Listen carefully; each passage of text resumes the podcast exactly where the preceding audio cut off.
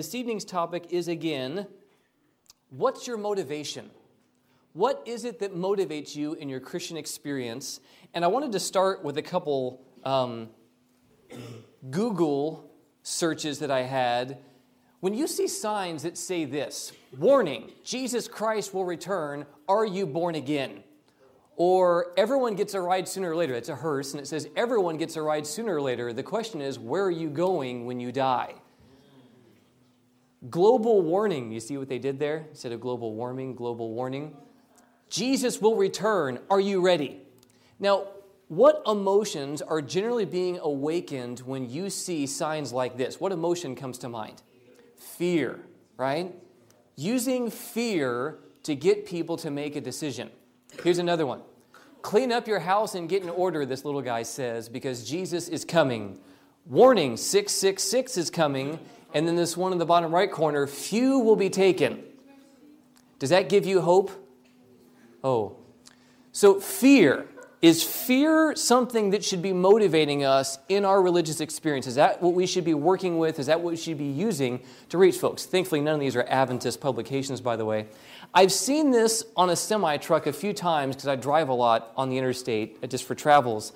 And I see this picture and it just really frustrated me. There's this angry looking man pointing his finger at you and it says, Did you pray today? Again, using this sense of like fear and intimidation, is this what should motivate us as Christians? What about this one?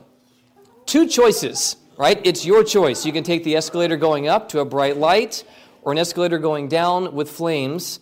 Uh, there's this fork in the road, there's bad stuff on the right, good stuff on the left. Heaven or hell, the choice is yours. Fear. What about reward? What if our motivation is just that we get something good at the end, right? There's this beautiful celestial city, there's angels, there's rainbows, there's children riding briefcases with wings on them. I don't really know what that is. But there's hot air balloons, and that looks like fun next to rainbows. And then there's this beautiful Nathan Greene poster. And I'm not saying that heaven isn't a beautiful place. This isn't my point. I'm going to make a very good point, I hope, uh, through the course of this evening. But the question is what is it that's motivating us in our Christian experience? Is it the fear of hell? Is it the hope of the reward of heaven? Is that what it is that drives us? And is it okay if that's what drives us? That's the question. So, what's wrong with that? What's wrong with these things being the motivation? What I'd like to do is unpack with you something that has been very, very helpful for me. I stumbled across an article. Um, they had this like nerdy theological publication called the, the Journal for the Adventist Theological Society, not an iPad, uh, but I have an article from there that was actually written in 1991. Now, how many people in this room were actually alive in 1991? Get it? They're not, not a lot of you, right? But this article is absolutely amazing, and I'm going to get to that in a moment. But I need to begin with a word of prayer, and then we'll enter our study. What's your motivation? I'm going to kneel. Just want to invite you to bow your heads with me. God in heaven, I thank you for this privilege to have this time with these young people, and I just pray that you would bless us, not only with your presence, but Lord, that you would open our eyes to what it is that motivates us and I pray that we would have the right motives in our Christian experience and that we would be uh, very reflective this evening as to what it is describing us. I thank you for this article. I thank you for the blessing it's been to me. Pray that would bless these young people and that we would see you do something here that we would not soon forget. And we ask for the Spirit's guidance now in Jesus' name. Amen. So, the article is called The Role of the Law in Salvation. Uh, if you just Google this in Google, anyway, if you search for this in Google, The Role of the Law in Salvation by Lewis R. Walton, he's an Adventist attorney uh, who I believe is still practicing out in California. I need to call him, but I didn't get a chance to do that today. Anyway, in this article, he kind of lays out, he starts his article, it's basically a sermon, I think is what it is. And I'm just going to borrow, I'm not going to do all of it, but I will cover some really, really good things in here. He makes the point that we, as the Seventh day Adventist movement, are of the mind that God has given us a very precious message, a very important message to prepare the world for the second coming of Jesus Christ. We believe that, right? Do, do we believe that? Okay, just making sure I'm in the right room. I could have walked in the wrong building. So, We believe that that's actually the case and that this message should radically turn the world upside down for Jesus Christ. In 1991, when he was looking at the landscape, we still have a lot of work to do, right? And he makes this point that, we, in other words, we seem to have, we've not fully lived up to the potential of our faith. And the article that he quotes from is, is what he's talking about. But then he says, this guy's observation is illustrated dramatically in the statistics of our own youth. Now, this is 27 years ago, but this was already a troubling statistic then. He says, It is now clear that by the time they reach 18 years of age, well over half of our young people functionally sever their church connections. Roger Dudley has reported some unflattering remarks by Adventist youth about the message that we believe will change the world at the end of time right? This is what the young people in the Advent movement are saying about the movement that's supposed to prepare the world to stand for Jesus, okay? No fun on Saturdays until the sun is down. It's just a bunch of do's and don'ts. It's dull and it gets in the way. This is what some people were saying in this study, young people. He says, I personally remember a young relative brought up in an impeccably Adventist home romping gleefully through the house late one Sabbath afternoon while saying, Oh boy, oh boy, only 10 more minutes till sundown. I'm not going to ask you to raise your hands if you've ever been in that situation. Throughout such remarks, one finds a common theme. They relate negatively to the law, the same law that we believe is going to judge the world. A reverse but equally illuminating view of this problem can be found in remarks by Adventist youth who decided not to leave the church. According to Dudley, even faithful young Adventists said the following I have a lot of work to do if I want to be saved. I wish I could be completely good, but it's not always easy.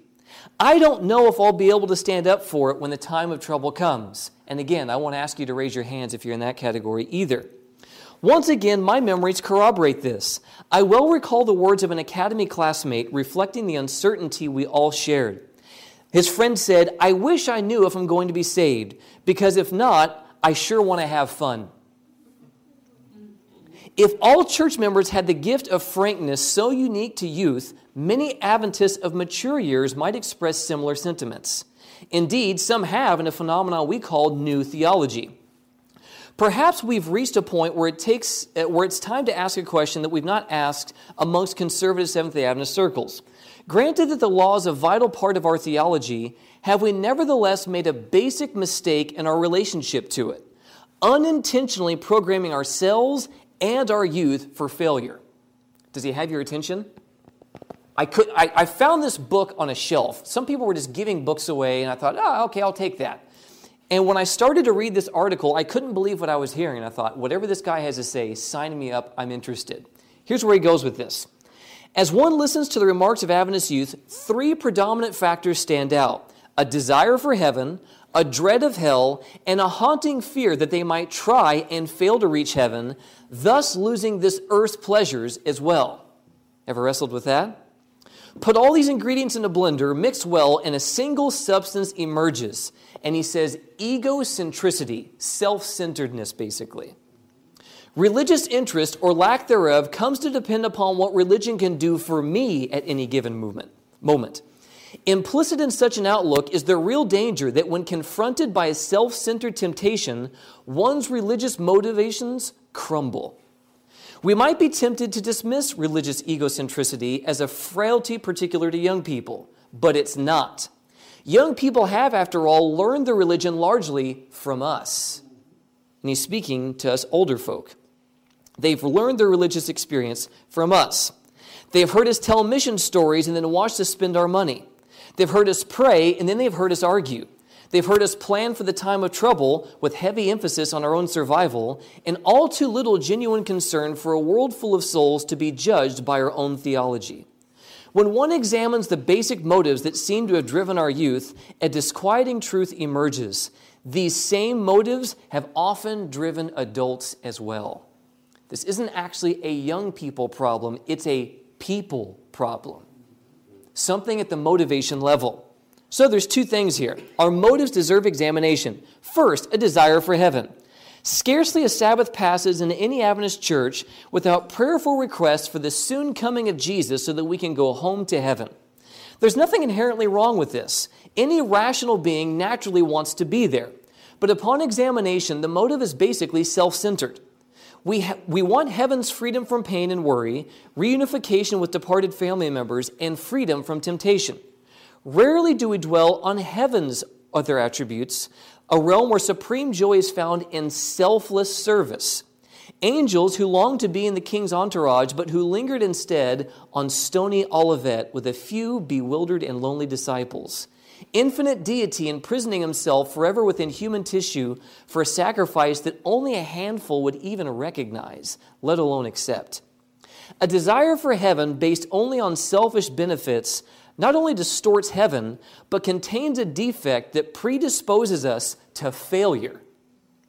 If our only motive for religion is a selfish desire for reward, Satan can overwhelm us with temptations that appeal to the very same motive. And he has the advantage of proximity because his rewards can appear to be immediate. So if my religious experience is just causing me to want to do something because I get something, yeah, but that something is quite a while from now, right? That's until I die and then the resurrection or until Jesus comes. Yeah, but Satan can tempt me right now with those same types of motivations that I want something. Are you understanding? And we're going to go for the thing that we can get now. We're going to give up what we want most for what we want now. Isn't this fascinating? I suggest that we've too often given our young people this motive, thus programming them to fail. On Sabbath morning, they hear about the rewards of far off heaven. In their own way, they want to be there. And on Saturday night, the devil presents them a self centered temptation with a more immediate reward. And in giving them a basically selfish reason for religion, we have not equipped them to face temptations that appeal to selfishness. The second, fear of hell.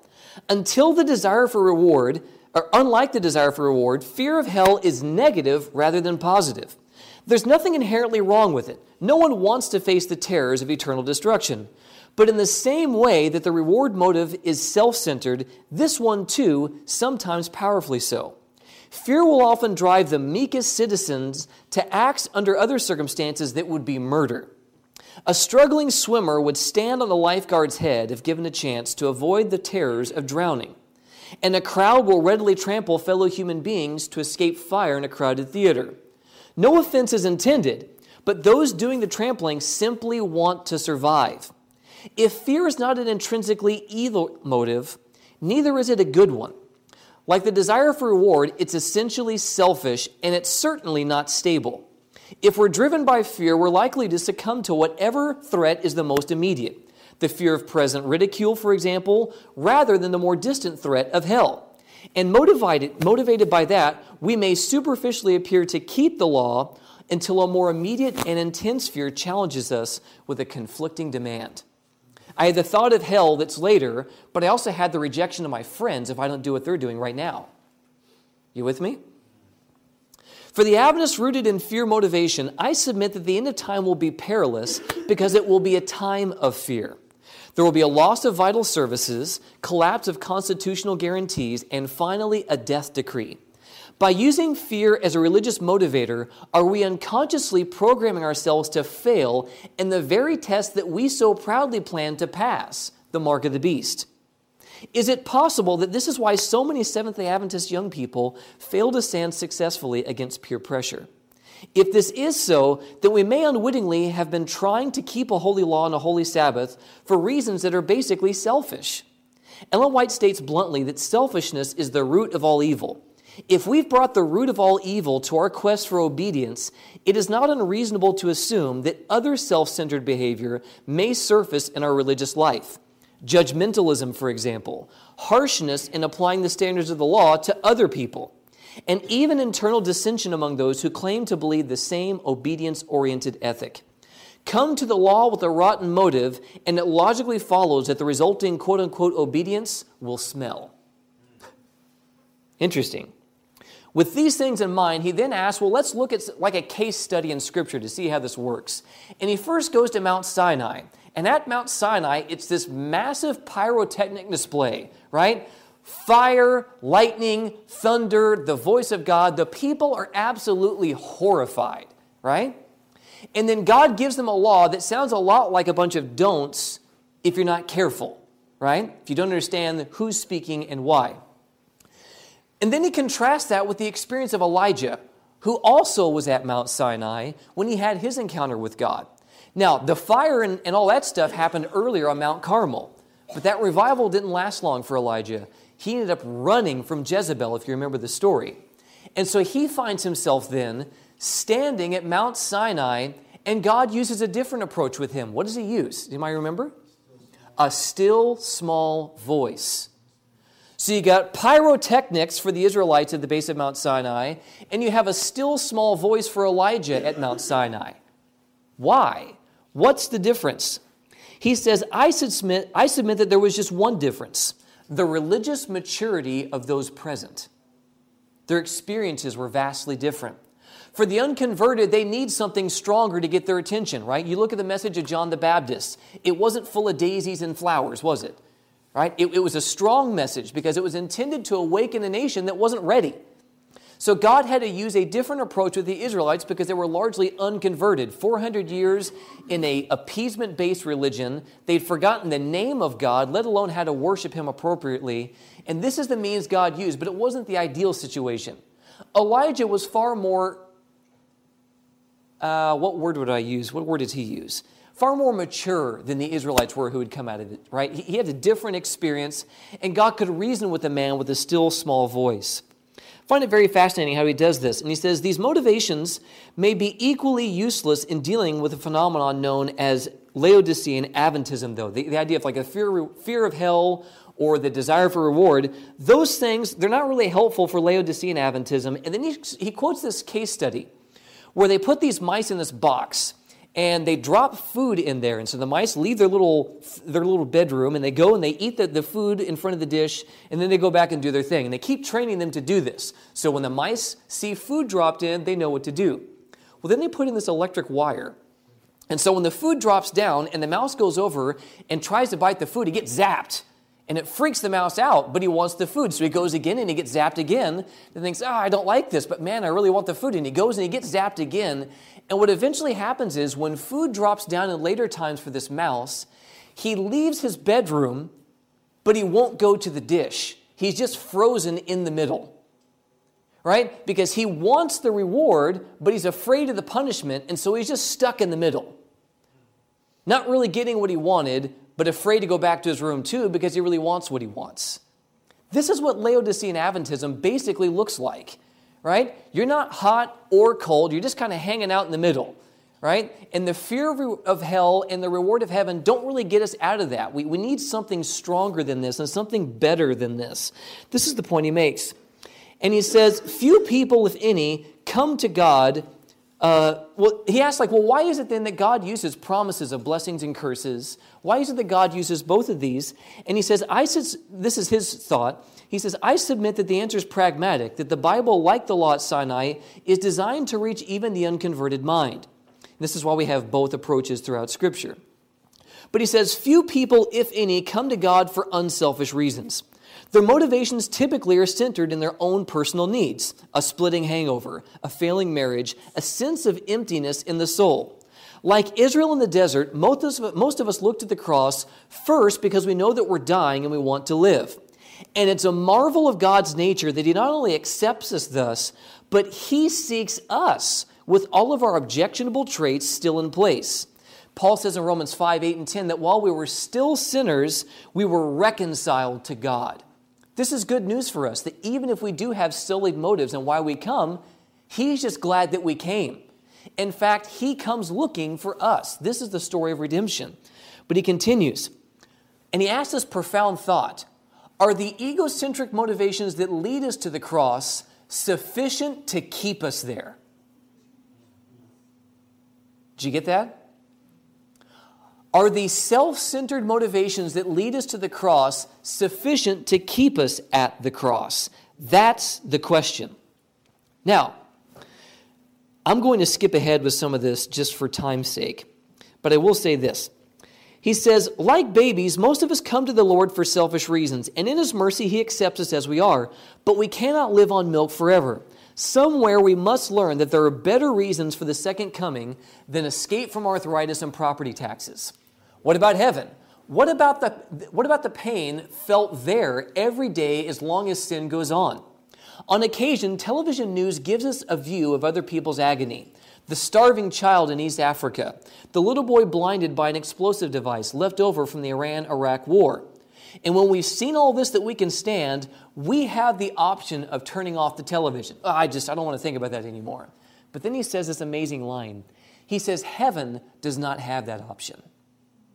Heaven has to watch. God can't turn his eyes away from the madness happening in this world of suffering children, people being abused, gross injustice. He can't turn that off. And we seem to have lost sight of his perspective, his motivations in the process. And then he quotes what Ellen White says in the book Education. She says, Those who think of hastening or hindering the gospel think of it in relation to themselves and to the world but few think of its relation to God. Few give thought to the suffering that sin has caused our Creator. All heaven suffered in Christ's agony, but that suffering did not begin or end with his manifestation in humanity. The cross is a revelation to our dull senses of the pain that from its very inception, sin has brought to the heart of God. If you were to have some meter, some metric of what, how much pain is possible for God to feel. And then you imagine the cross, where do you think that meter goes? Maxes out, yeah? That, that's like the epitome of suffering that you would think for God. She says that God has been feeling that pain not just 2,000 years ago. God began feeling that pain when Lucifer fell, when Adam fell. And God has continued to suffer with this level of pain from that day forward. Didn't just start at the cross. Every departure from the right, every deed of cruelty, every failure of humanity to reach his ideal brings grief to the heart of God. Just think about that. Every time that we don't live up to the full potential that we could for the benefit of the gospel of Jesus Christ, it breaks God's heart, we're told. Brings grief to him. Not this disappointment and anger at you, but this frustration that you wouldn't choose what he has available for you. You'd rather choose something else. Brings grief to him. But then listen to what she says. When there came upon Israel the calamities that were the sure result of separation from God, you would think he's probably just going to wipe his hand and say, they deserve it, right? Let them go have their time out. But listen to what she says. When the Israelites went through this subjugation by their enemies, cruelty and death, it is said that his soul was grieved for the misery of Israel. His heart broke for them when they were punished. And that it says, in all their affliction, he was afflicted. And that he bare them and carried them all the days of old. Even when God's people hurt for the stupid decisions they make, it still breaks his heart. And he suffers with them, and he still bears them, even in the midst of their rejection. I think that's amazing. Few of us think about God's perspective in the middle of this, his motivations. And this is where he picks up. He says, Language could not be plainer.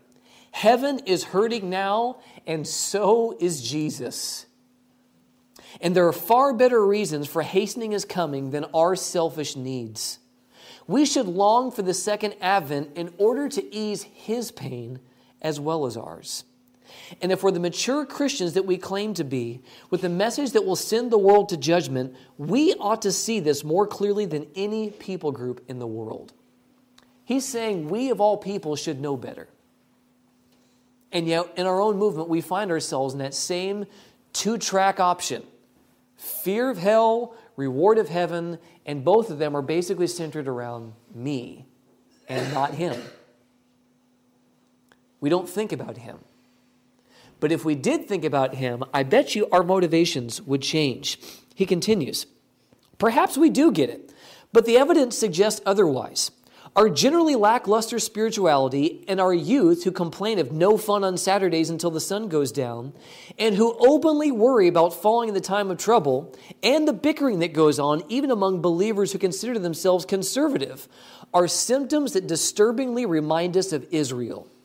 Somehow the words of the heavenly witness seem to fit Thou knowest not that thou art naked, or wretched, miserable, poor, blind, and naked. We ain't got it all together. We may think we do, but we still have some growing to do. We still need to recognize our need of a Savior. And this is where he goes in his article.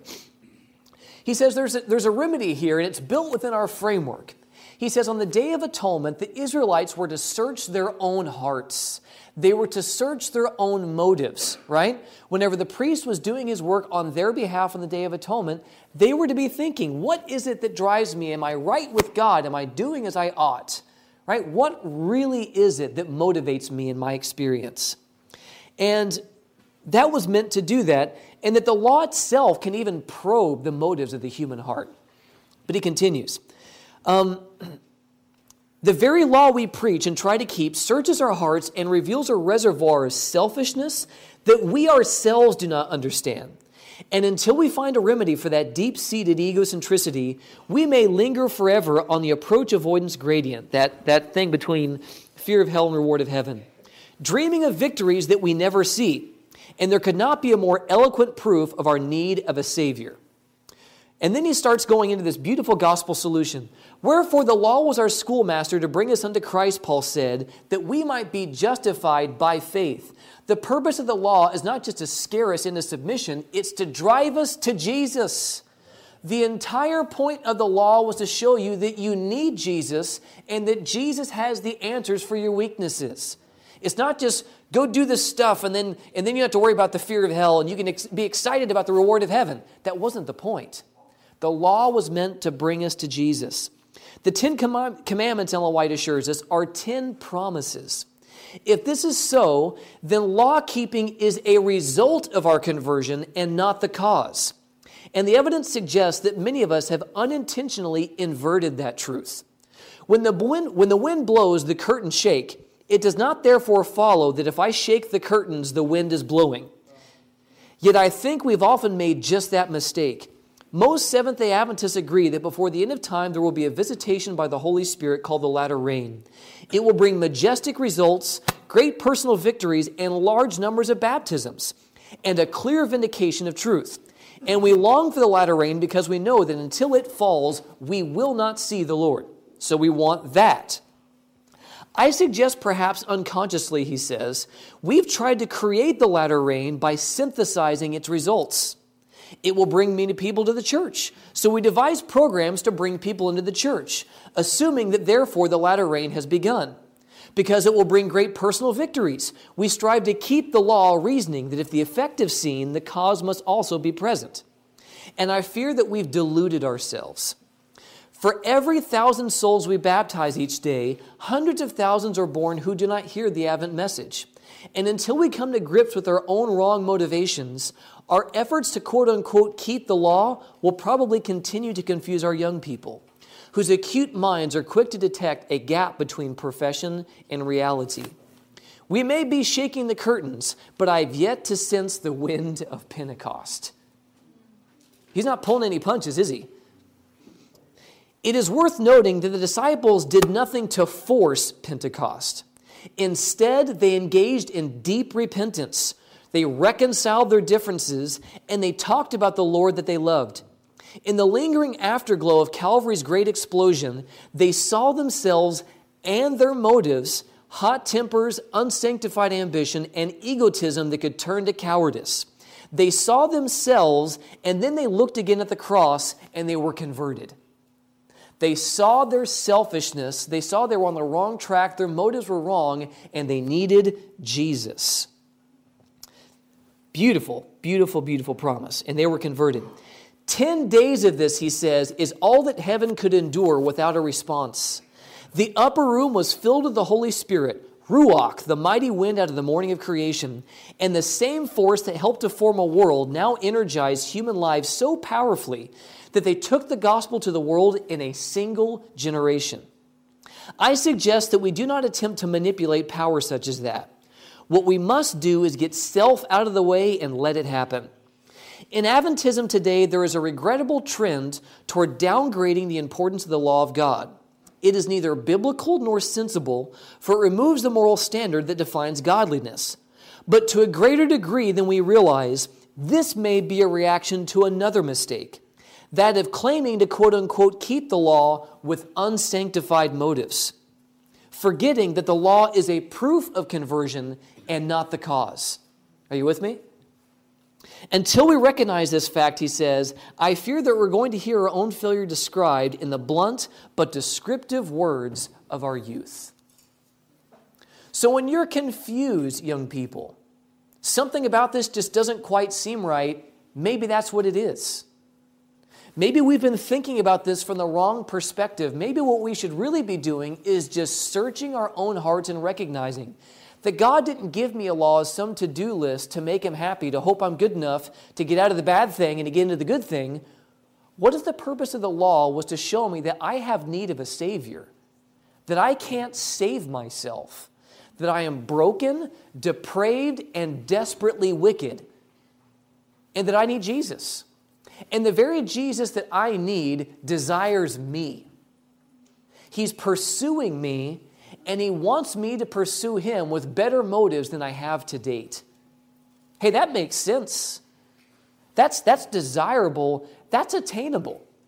And when you come to Jesus with those motives and confess that I can't keep your law, I need you to do for me what I can't do for myself, you know what he's going to say? I'm so glad you asked. And then he brings us into this beautiful experience of the new covenant. We'll talk about that tomorrow evening.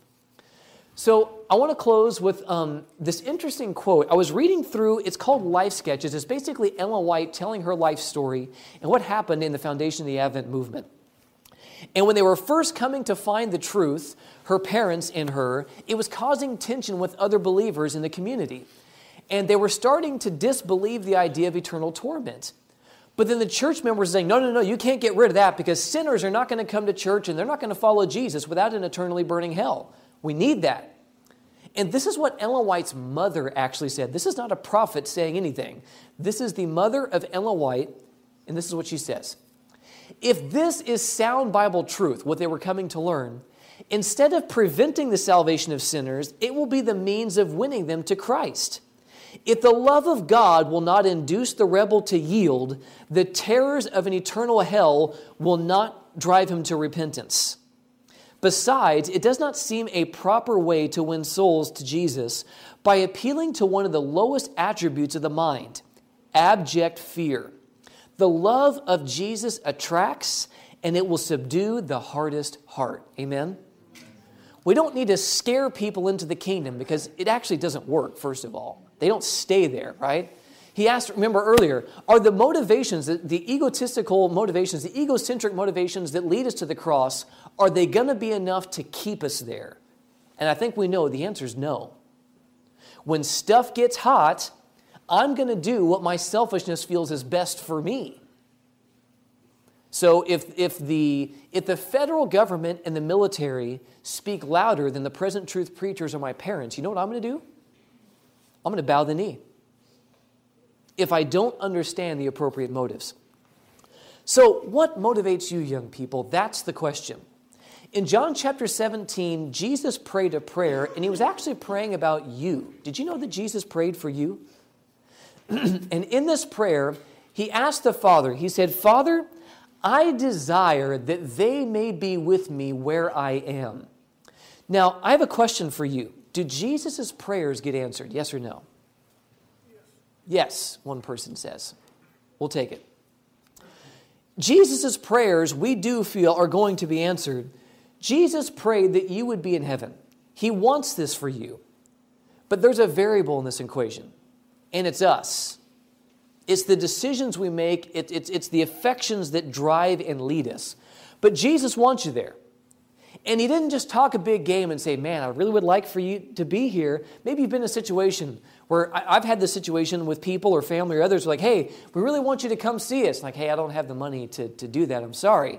Like, no, no, no, but we really want you to be here. But they don't give you any money to get you there. They just want you to be there, right? They talk a big game, but they don't enable you to do what they'd like to see happen.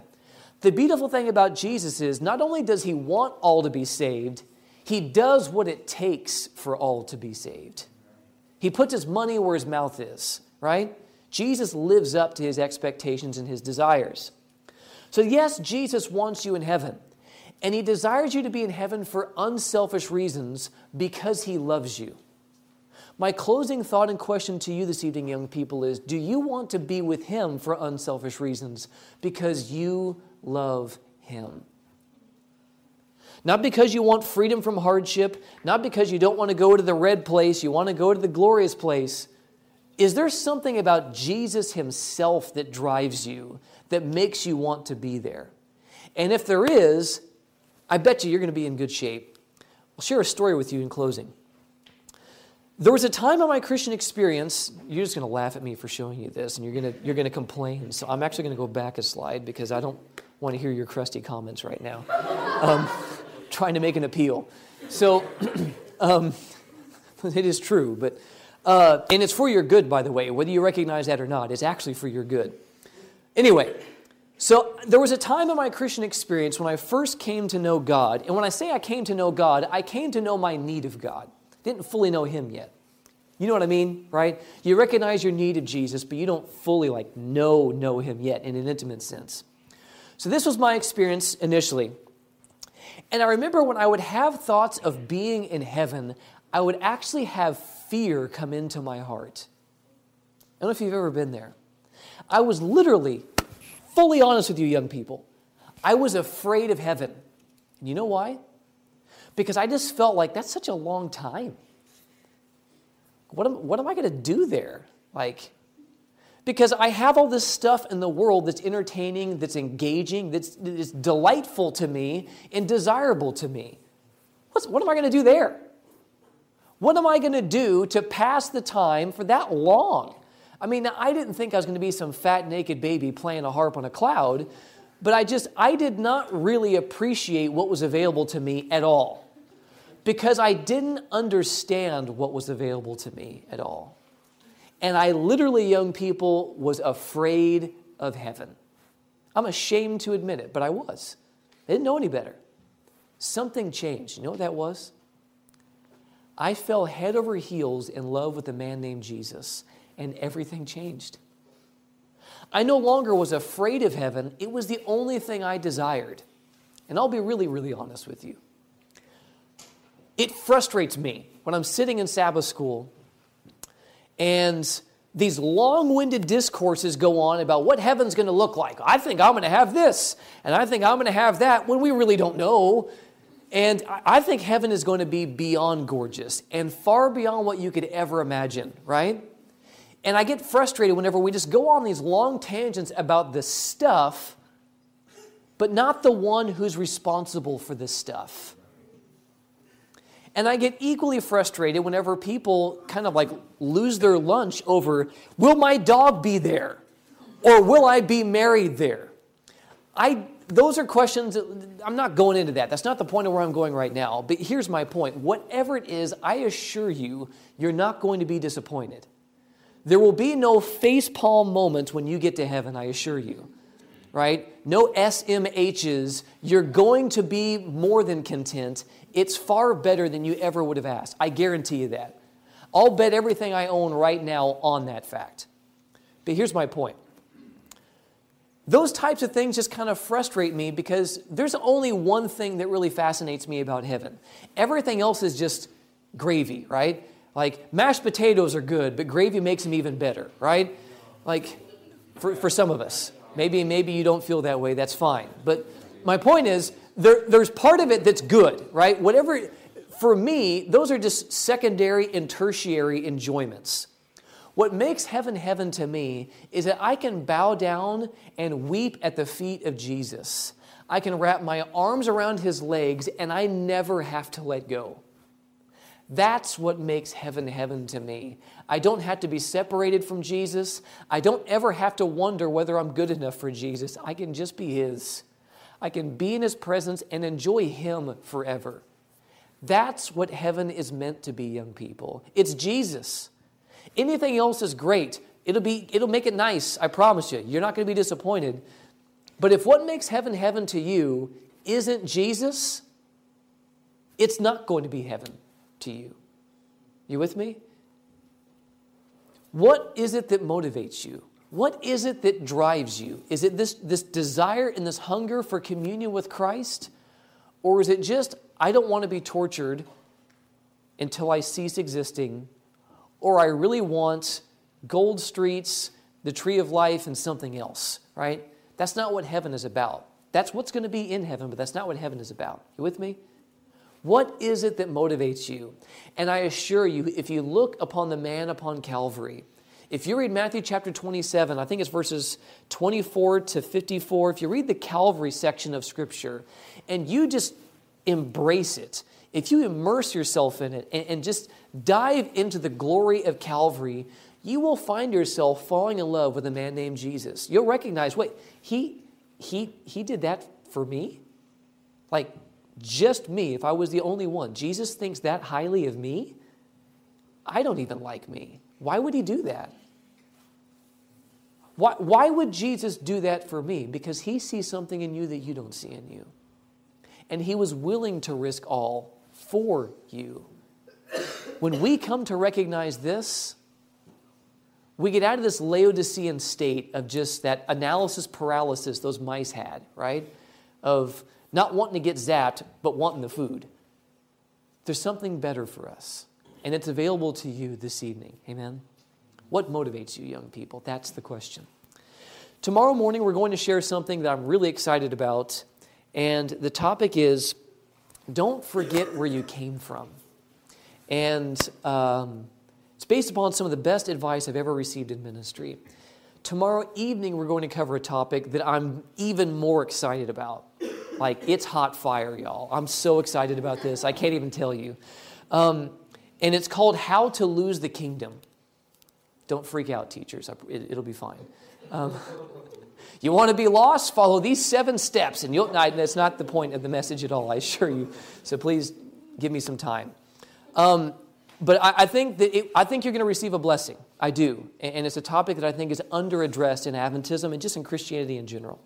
So has this made sense this evening? Have, have you, yeah? Can, is, can you take some nuggets home from what you've heard this evening? Maybe some thoughts? Okay, let's pray. God in heaven, I just thank you for these precious young people. I thank you that you desire them to be in heaven more than they do. Lord, even the most selfish person in this room, which is most likely me, if, if my motivations were only about wanting to escape hardship and being in heaven, and it was very strong, your desire for me to be in heaven is far stronger than that, and it's not selfish. Lord, I pray that your desire for us to be saved would awaken a desire within us to want to join you for the right reasons.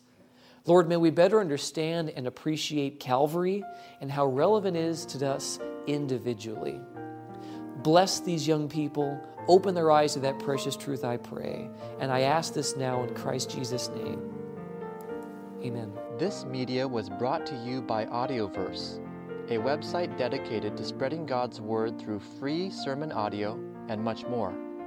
If you would like to know more about Audioverse, or if you would like to listen to more sermons, please visit www.audioverse.org.